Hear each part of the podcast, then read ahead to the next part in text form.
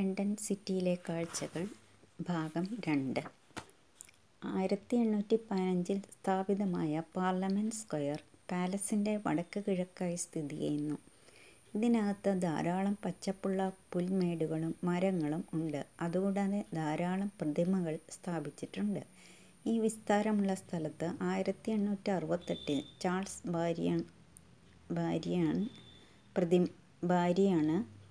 ബാരിയാണ് ആയിരത്തി എണ്ണൂറ്റി അറുപത്തെട്ടിൽ ചാൾസ് ബാരിയാണ് പ്രതിമകൾ ഒരുക്കിയത്. അവയിൽ മഹാത്മാഗാന്ധിയും വിൻസ്റ്റൺ ചർച്ചിലും പെടുന്നു. ഇവിടുത്തെ ഇന്റലിജൻസ് ഏജൻസി വളരെ പ്രശസ്തി ആർജിച്ചതാണ് അതായത് ഇവിടുത്തെ ഭരണകൂടം പോലും ചില കാര്യങ്ങൾ വിശദമായി അന്വേഷിക്കുവാൻ ഈ പ്രൈവറ്റ് ഏജൻസികളെ ഏൽപ്പിക്കാറുണ്ട്.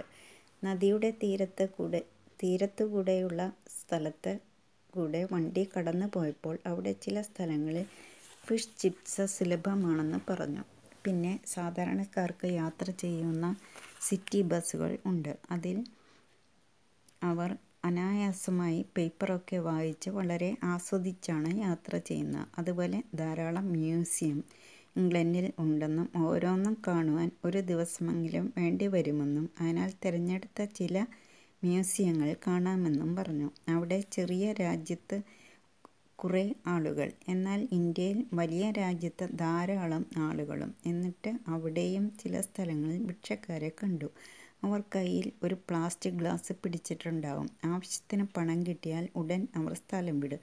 താൽക്കാലിക ഭിക്ഷക്കാരാണോ എന്നും സംശയമുണ്ട്. ടവർ ഓഫ് പാലസിലാണ് ചി വില കൂടിയ രത്നങ്ങൾ സൂക്ഷിച്ചു വച്ചിരിക്കുന്നത് ഇതിന് ആയിരത്തോളം വർഷങ്ങൾ പഴക്കമുണ്ടെന്ന് പറയുന്നു. ഇവിടെയാണ് ഇന്ത്യയിൽ നിന്നും കൊണ്ടുവന്ന കോഹിനൂർ എന്ന വില കൂടിയ രത്നം സൂക്ഷിച്ചു വച്ചിരിക്കുന്നത് അത് ഇന്ത്യയിൽ നിന്നും കടത്തിയതാണെന്നും എന്നാൽ രാജാവ് അത് അവർക്ക് സമ്മാനമായി കൊടുത്തതാണെന്നും ഇത് ഇരു രാജ്യങ്ങളും വാദങ്ങൾ ഉന്നയിക്കുന്നുണ്ട്. അവിടെയുള്ള ചില ആഭരണങ്ങളും രത്നങ്ങളും ഇന്നും അവരുടെ ചില പരിപാടികളിൽ അവർ അണിയാറുണ്ടത്രേ. ഞങ്ങൾക്ക് അതിനകത്ത് കയറുവാൻ സമയമുണ്ടായില്ല. അതുകൂടാതെ അവിടെ വിവിധ തരത്തിലെ യുദ്ധ സാമഗ്രികളും വെച്ചിട്ടുണ്ടെന്ന് കേട്ടു. അവിടെയാണ് ഇംഗ്ലണ്ടിന്റെ പ്രധാനപ്പെട്ട ചില ഓഫീസുകൾ പ്രവർത്തിക്കുന്നതോടൊപ്പം ആ ഭാഗത്ത് ഒരു ജയിലും ഉണ്ട്. കലാഫർ എന്ന ജംഗ്ഷൻ എത്തിയപ്പോൾ വണ്ടി കുറച്ച് വേഗത കുറയ്ക്കുവാൻ ഗൈഡ് ആവശ്യപ്പെട്ടു. അവിടെ വിശ്വേശ്വരയ്യരുടെ ചെറിയ പ്രതിമ ഈയിടെ നമ്മുടെ പ്രധാനമന്ത്രി മോദി ഉദ്ഘാടനം ചെയ്തത് ഞങ്ങളെ കാണിച്ചു തന്നു. പിന്നെ എഴുപത്തിമൂന്ന് നിലകളുള്ള ഒരു കൂറ്റൻ കെട്ടിടം കണ്ടു. ലണ്ടനിലെ ഹൈഡ് പാർക്കിലെ ഷോപ്പുകളെല്ലാം വലിയ ഷോപ്പുകൾ തന്നെ. സെക്കൻഡ് ഹാഫ് ഓഫ് സെഞ്ച്വറി മുതൽ അവർ വലിയ വലിയ കെട്ടിടങ്ങൾ പണിയാൻ തുടങ്ങിയതും മറ്റും വിശദീകരിച്ചപ്പോൾ അപ്പോഴാണ് ഈസ്റ്റ് ഇന്ത്യ കമ്പനി രാജ്ഞിയുടെ അധികാരപരിധിയിൽ വന്നതെന്നും അന്നു മുതലാണ് ഇന്ത്യയിൽ നിന്നും പണം ഇവിടേക്ക് ഒഴുകുവാൻ തുടങ്ങിയതെന്നും എല്ലാവരുടെയും ചർച്ചകളിൽ വന്നു. അത് പണിത കെട്ടിടങ്ങൾ എല്ലാം വെളുത്ത കെട്ടിടങ്ങളും ആരാധനാലയങ്ങളുമാണ്. ഉച്ചയ്ക്ക് മുൻപ് ഞങ്ങൾക്ക് ഇത്രയും സ്ഥലങ്ങൾ കാണുവാൻ സാധിച്ചത് ഒരു വലിയ കാര്യം തന്നെയാണ്. ഉച്ചയ്ക്ക് ഭക്ഷണം കഴിച്ച ശേഷം ഞങ്ങൾ ചെൽസിയ ടൂർണമെന്റ് ഫുട്ബോൾ ഓഡിറ്റോറിയം കാണുവാൻ പോയി. ഞങ്ങളുടെ ടൂർ പാക്കേജിൽ Mecca of cricket, Lord's cricket ground, അതായത് ലോക ക്രിക്കറ്റ് ഹോം സന്ദർശനം വാഗ്ദാനം ചെയ്തിരുന്നെങ്കിലും അവിടെ ടെസ്റ്റ് കളി നടക്കുന്നതിന് പ്രവേശനം നിരോ നിരോധിച്ചിരിക്കുന്നത് കൊണ്ട് ഫുട്ബോൾ ഓഡിറ്റോറിയ സന്ദർശനം അപ്പോൾ തരപ്പെടുത്തിയതായിരുന്നു. അതിൽ പ്രവേശിക്കുന്നതിന് പ്രത്യേക പാസ് വേണമായിരുന്നു. അത് രവി സംഘടിപ്പിച്ചു. ഞങ്ങൾ അതിൽ പ്രവേശിക്കുന്നതിന് മുൻപ് അതിന്റെ അഡ്മിനിസ്ട്രേറ്റീവ് ഓഫീസർ, നല്ല ഉയരത്തിൽ വെളു വെളുത്തയാൾ ഞങ്ങളെ സ്വാഗതം ചെയ്തു. സെക്യൂരിറ്റി ചെക്കിങ്ങിന് ശേഷം കഴുത്തിലിടുവാൻ നീളമുള്ള നീല റിബണിൽ തീർത്ത ബാഡ്ജുള്ള മാല കഴുത്തിലിട്ട് അകത്തേക്ക് കടന്നു. അതിനുശേഷം കളിക്കാർ പത്രസമ്മേളനം നടത്തുന്ന ഹാളിലേക്ക് ഞങ്ങളെ കൊണ്ടുപോയി. പത്ത് നൂറ് പേർക്ക് ഇരിക്കുവാനുള്ള സൗകര്യമുണ്ട്. അദ്ദേഹം ഒരു സ്റ്റേജിൽ ഇരുന്നു. കുറച്ച് നേരം സംസാരിച്ച ശേഷം ഞങ്ങൾക്ക് അവിടെ ഇരിക്കുവാൻ താല്പര്യമുണ്ടെങ്കിൽ അവിടെ ഇരുന്ന ഫോട്ടോ എടുക്കാമെന്ന് പറഞ്ഞു. എല്ലാ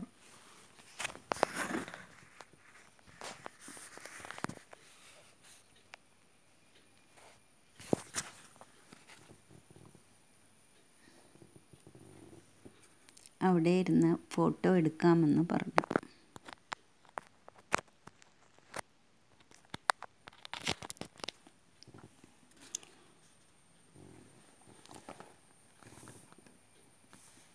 അദ്ദേഹം ഒരു സ്റ്റേജിലിരുന്നു. കുറച്ചു നേരം സംസാരിച്ച ശേഷം ഞങ്ങൾക്ക് അവിടെ ഇരിക്കാൻ താല്പര്യമുണ്ടെങ്കിൽ അവിടെ ഇരുന്ന് ഫോട്ടോ എടുക്കാമെന്ന് പറഞ്ഞു. എല്ലാവർക്കും സന്തോഷമായി. കുറേ പേർ ഫോട്ടോ എടുത്തു.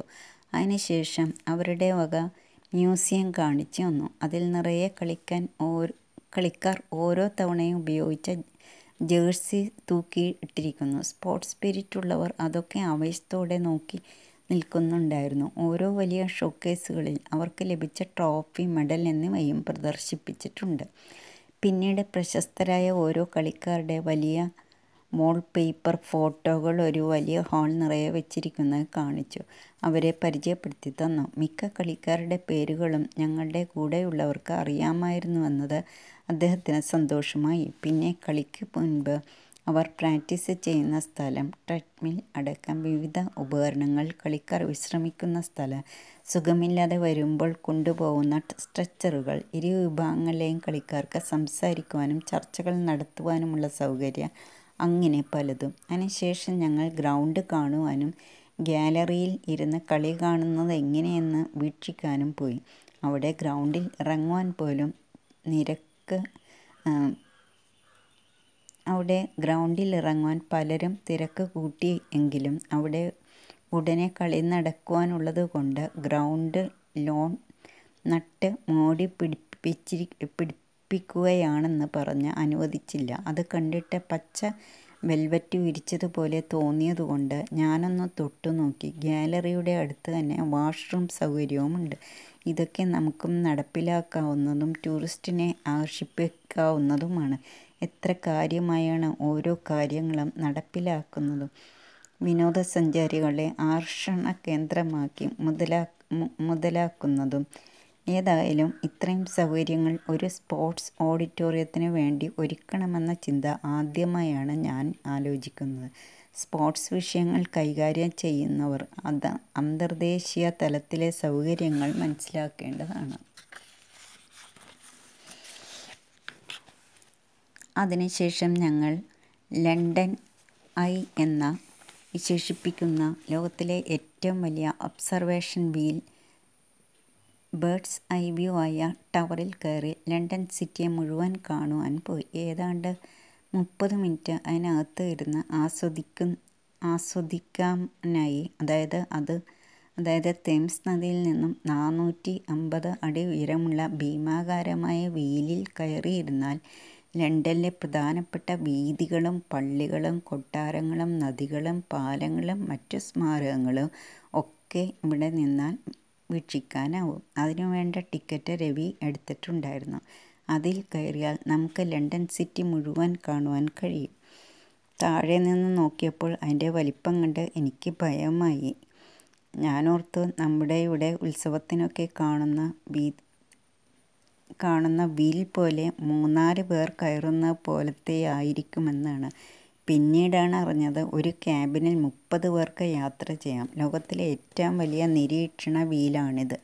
അതിൽ കയറി യാത്ര ചെയ്ത് സ്ഥലങ്ങൾ കണ്ടാൽ അതൊരിക്കലും മറക്കില്ല. അതായത് നൂറ്റി മുപ്പത്തിയഞ്ച് അടി ഉയരത്തിലൂടെ കറങ്ങുന്ന ഈ വീലിന്റെ സ്ഫടികം പോലുള്ള ക്യാബിനിൽ കയറി ഇരുന്നോ ഇരുന്നോ നിന്നോ യാത്ര ചെയ്താൽ മുകളിൽ നിന്ന് തേംസ് നദിയും Big Ben House of Parliament എന്നിവ കാണുവാൻ സാധിക്കുമെന്ന് വാഗ്ദാനം ചെയ്തതുപോലെ തന്നെ ആ പ്രദേശം മുഴുവൻ കാണുവാൻ സാധിക്കുന്ന കാഴ്ച ഒരിക്കലും മറക്കാനാവില്ല. ഇതിനകത്തായിരുന്നു മുപ്പത് മിനിറ്റ് ദർശിക്കുവാനുള്ള സമയമുണ്ട്.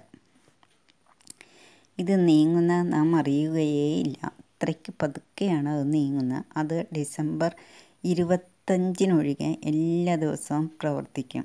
അതുകൂടാതെ വർഷത്തിൽ ഒരിക്കൽ അത് മെയിന്റനൻസ് വർക്ക് നടത്തുന്ന ദിവസം അത് പ്രവർത്തിക്കുകയില്ല.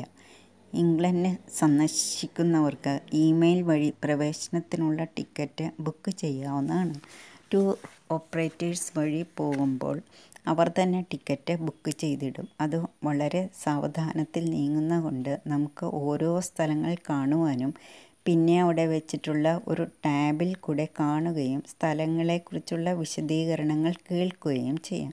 എത്രയോ ആളുകൾ ഇതൊക്കെ സന്ദർശിക്കാൻ ഇവിടെ എത്തുന്ന ടൂറിസ്റ്റ് വരുമാനത്തിന് വിദേശ രാജ്യങ്ങളിൽ ധാരാളം പണം ചിലവഴിക്കുന്നുണ്ട്. അവരുടെ രാജ്യം ഭംഗിയായി ഇരിക്കുകയും ചെയ്യുമല്ലോ. വലിയ ഒരു ക്യൂവിൽ നിന്നിട്ടായിരുന്നു ആണ്. ഞങ്ങൾക്ക് അതിനകത്ത് കയറുവാനായത് കയറിയപ്പോൾ ചുറ്റിനും ഗ്ലാസ് ഇട്ടിരിക്കുന്നത് കൊണ്ട് ലണ്ടൻ സിറ്റി മുഴുവൻ നല്ല രസമാണ് രസമായി കാണുവാൻ കഴിഞ്ഞു. ഞങ്ങൾ അകത്ത് നിൽക്കുമ്പോൾ ഒരു അറിയിപ്പ് വന്നു. ഒരു പ്രത്യേക സ്ഥലത്ത് നിന്നാൽ ഫോട്ടോ എടുത്ത് തരുന്നതായിരിക്കുമെന്ന്. അതായത് ഈ ക്യാബിൻ ഒരു പ്രത്യേക സ്ഥലത്ത് എത്തുമ്പോൾ അവിടെ സ്ഥാപിച്ചിരിക്കുന്ന ക്യാമറയിൽ നമ്മുടെ ദൃശ്യങ്ങൾ വരുന്നത് ഓട്ടോമാറ്റിക്കായി ഫോട്ടോ എടുക്കുവാനുള്ള സംവിധാനം ഉണ്ടതിൽ. മടങ്ങി വരും വഴി ഞങ്ങൾ ലോകപ്രശസ്തമായ മാഡം ടുസട്സ് എന്ന മാറ്റ്സ് മ്യൂസിയം കാണുവാൻ കയറി. അവിടെ പോകണമെന്ന് ഒരാഗ്രഹമുണ്ടായിരുന്നു. അതായത് മോഡിയുടെ ഫോട്ടോ അവിടെ മാറ്റ്സിനിൽ തീർത്തത്. മാറ്റ്സിൽ തീർത്ത പേപ്പറിൽ വലിയ കാര്യമായി കൊടുത്തിട്ടുണ്ടായിരുന്നുവല്ലോ. അങ്ങനെ ഞങ്ങൾ മാരം ടുസാർട്ട് ടുസാട്സ് മ്യൂസിയത്തിൽ കയറി ലോകപ്രശസ്തരായ പലരുടെയും പ്രതിമകൾ ഇന്ത്യയിലെ വലിയ നേതാക്കന്മാരുടെയും സ്പോർട്സ്മാൻ ഫിലിം സ്റ്റാർസ് എന്നിവരുടെയും അറിയപ്പെടുന്ന ശാസ്ത്രജ്ഞന്മാരുടെയും പ്രതിമകൾ ഒബാമ കെന്നഡി ഇന്ദിരാഗാന്ധി മോദി സച്ചിൻ അങ്ങനെ പലതും മോദിയുടെ പലതും മോദിയുടെ പ്രതിമ ശരിക്കും ഒറിജിനൽ എന്നേ തോന്നൂ. എത്ര മനോഹരമായിരിക്കുന്നു. ഫോക്കസ് ചെയ്ത് ലൈറ്റൊക്കെ കൊടുത്തിട്ടുണ്ട്. ഇന്ത്യയ്ക്ക് അതൊരു അഭിമാനം തന്നെയാണ്. അവിടെയും വലിയ തിരക്കായിരുന്നെങ്കിലും കുറേ ഫോട്ടോകൾ എടുത്തു. ഒരൊറ്റ ദിവസത്തെ യാത്രയിൽ ഞങ്ങൾ തീർത്തും ക്ഷീണിച്ചു. വഴിമധ്യേ നാളെ ഫ്രാൻസിലേക്ക് യാത്ര പുറപ്പെടുവാനുള്ളതാണെന്നും ആറ് മണിക്ക് ഉണർന്ന് ഏഴ് മണിക്ക് ബ്രേക്ക്ഫാസ്റ്റ് കഴിച്ച് എട്ട് മണിക്ക് ബസ്സിൽ പാസ്പോർട്ടും വിസയും ലഗേജും ഒക്കെയായി എത്തിയിരിക്കണമെന്നും പറഞ്ഞതിനാൽ ഹോട്ടലിൽ എത്തി ഭക്ഷണം കഴിഞ്ഞയുടനെ കിടന്നു.